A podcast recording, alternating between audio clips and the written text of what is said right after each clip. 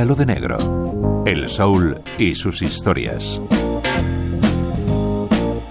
El 10 de diciembre de 1967, el avión que llevaba a Otis Redding y los Barclays desde Cleveland hasta Madison, Wisconsin, donde tenían que actuar la noche siguiente, se estrelló contra las heladas aguas del lago Monona, a menos de 6 kilómetros de su destino. Murieron el piloto, Otis Redding, cuatro miembros de los Barclays y un ayudante del grupo, y solo se salvó el trompetista de los Barclays, Ben Cowley. Tres días antes, Otis había grabado su mejor canción, Sentado en el Muelle de la Bahía, en la que hablaba de su retiro en San Francisco, donde preparaba un cambio en su manera de entender la música, empapado del ambiente de la contracultura. Dejé mi hogar en Georgia y me dirigí a la bahía de Frisco.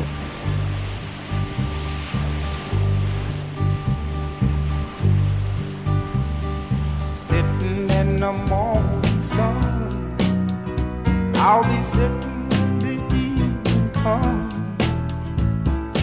watching the ships roll in. Then I'll watch them roll away again. I'm sitting on the dock of the bay, watching the tide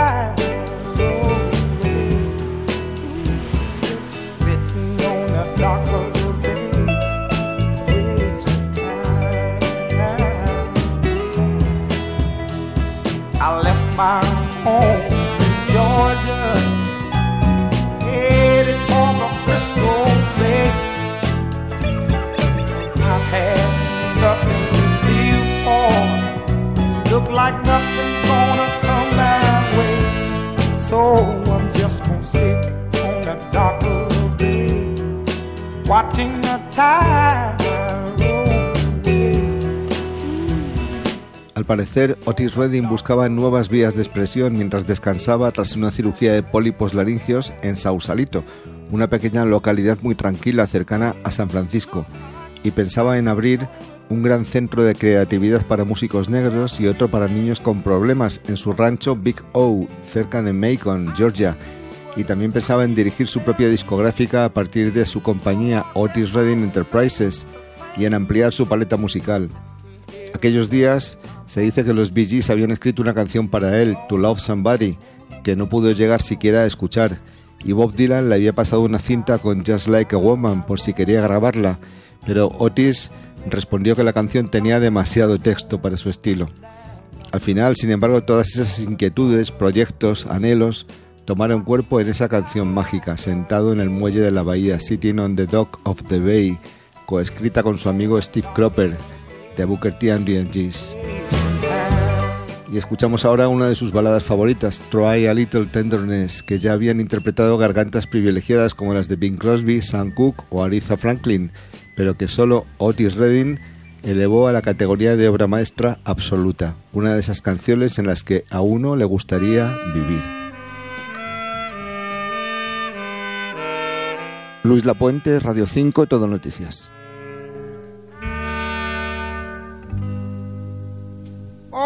She may be weary.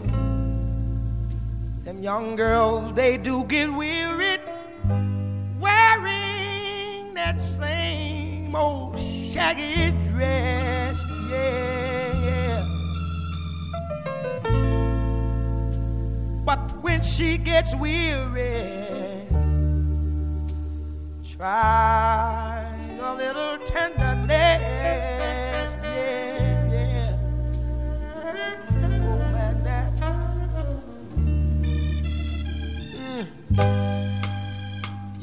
Know she's waiting, just anticipating for things that she'll never, never, never, never possess. Yeah, yeah.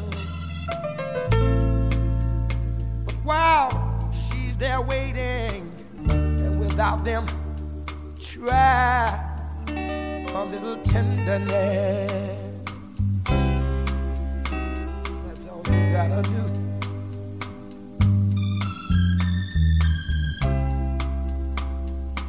It's not just sentimental, no, no, no. She has her grief and care, yeah, yeah, yeah. But the soft words, they are spoken gentle, yeah. It makes it easier,